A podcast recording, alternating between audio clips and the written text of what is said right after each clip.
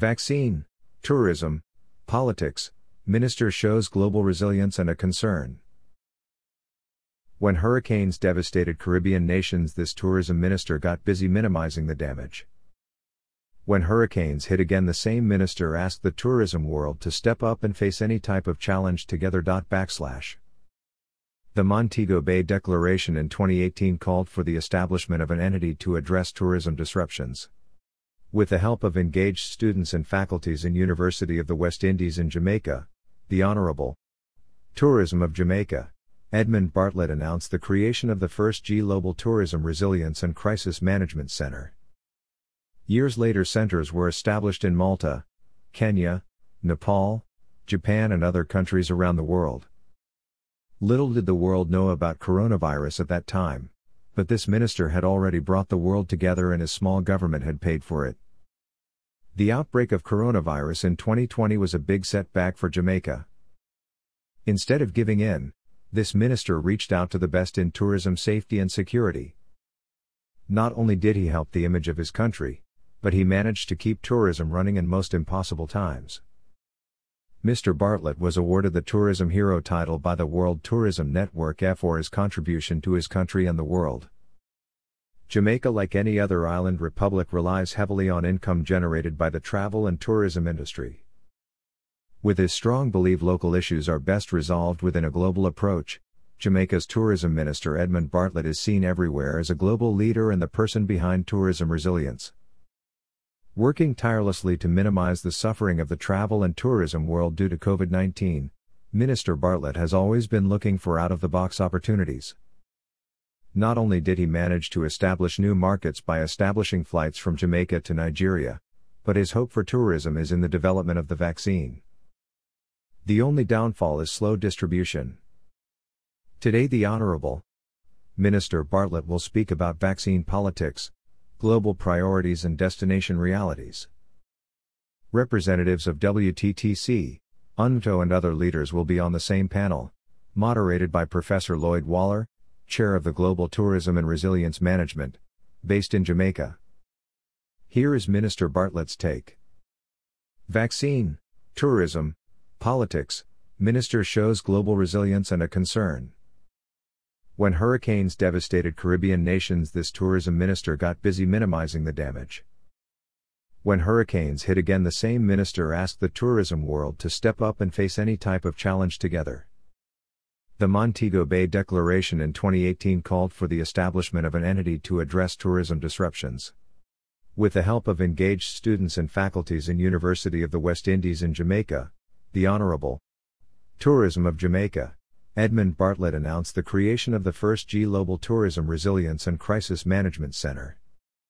Years later, centers were established in Malta, Kenya, Nepal, Japan, and other countries around the world. Little did the world know about coronavirus at that time, but this minister had already brought the world together and his small government had paid for it. The outbreak of coronavirus in 2020 was a big setback for Jamaica. Instead of giving in, this minister reached out to the best in tourism safety and security. Not only did he help the image of his country, but he managed to keep tourism running in most impossible times. Mr. Bartlett was awarded the Tourism Hero title by the World Tourism Network for his contribution to his country and the world. Jamaica, like any other island republic, relies heavily on income generated by the travel and tourism industry. With his strong belief local issues are best resolved within a global approach, Jamaica's tourism minister Edmund Bartlett is seen everywhere as a global leader and the person behind tourism resilience. Working tirelessly to minimize the suffering of the travel and tourism world due to COVID 19, Minister Bartlett has always been looking for out of the box opportunities. Not only did he manage to establish new markets by establishing flights from Jamaica to Nigeria, but his hope for tourism is in the development of the vaccine. The only downfall is slow distribution. Today, the Honorable Minister Bartlett will speak about vaccine politics, global priorities, and destination realities.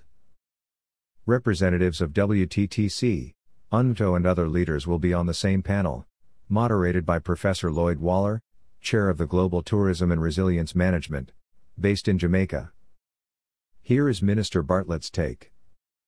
Vaccine, tourism, politics, minister shows global resilience and a concern. When hurricanes devastated Caribbean nations, this tourism minister got busy minimizing the damage. When hurricanes hit again, the same minister asked the tourism world to step up and face any type of challenge together. The Montego Bay Declaration in 2018 called for the establishment of an entity to address tourism disruptions. With the help of engaged students and faculties in University of the West Indies in Jamaica. The Honorable Tourism of Jamaica, Edmund Bartlett announced the creation of the first Global Tourism Resilience and Crisis Management Center. Years later, centers were established in Malta, Kenya, Nepal, Japan, and other countries around the world. Little did the world know about coronavirus at that time, but this minister had already brought the world together and his small government had paid for it.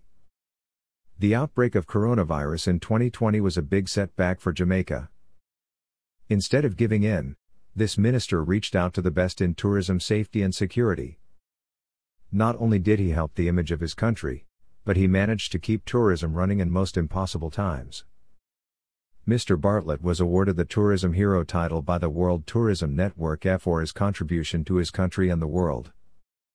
Jamaica, like any other island republic, relies heavily on income generated by the travel and tourism industry.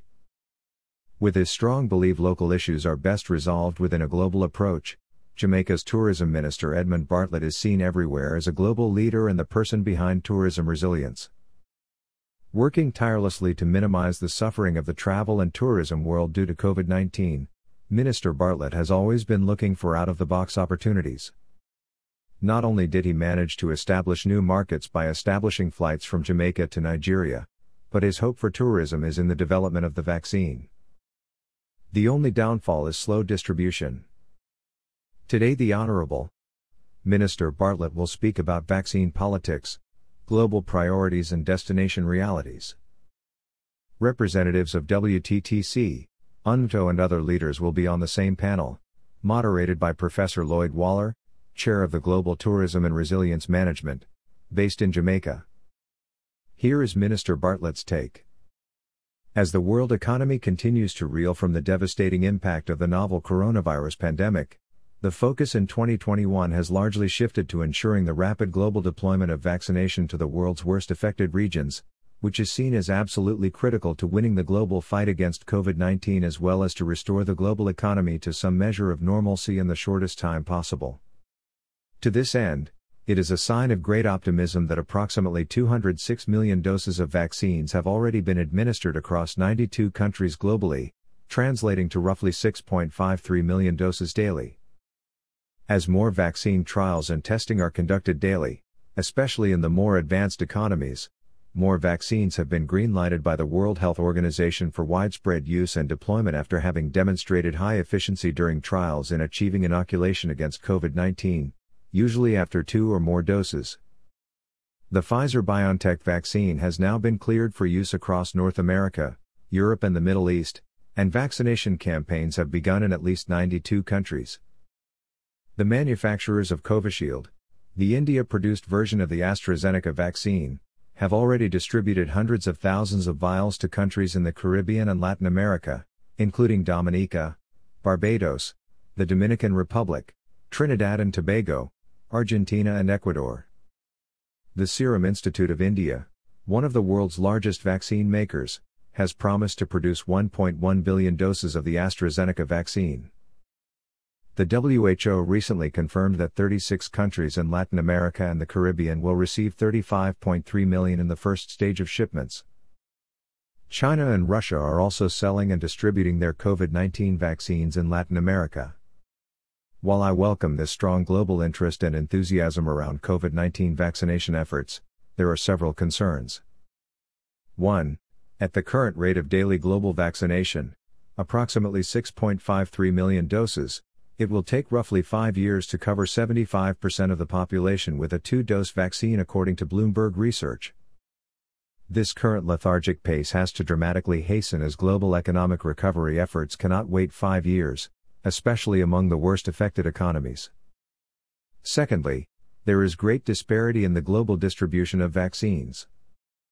The picture that is emerging is that advanced countries appear to be largely rejecting a united approach in favor of reinforcing inequalities on the basis of national citizenship. The WHO has consequently warned that the world is on the brink of a catastrophic moral failure as poor countries risk falling behind on account of the fact that vaccine rollouts in advanced economies are largely outpacing those in emerging and developing economies, even in countries with similar death rates. Indeed, while the US and mostly other wealthy nations have begun to intensely vaccinate their citizens against COVID 19, developing countries, home to billions of people, have yet to even receive vaccine supplies.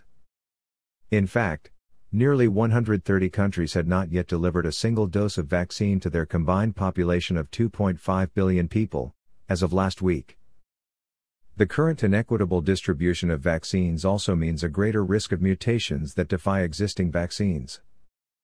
What are the implications of these developments for tourism dependent economies, one might ask?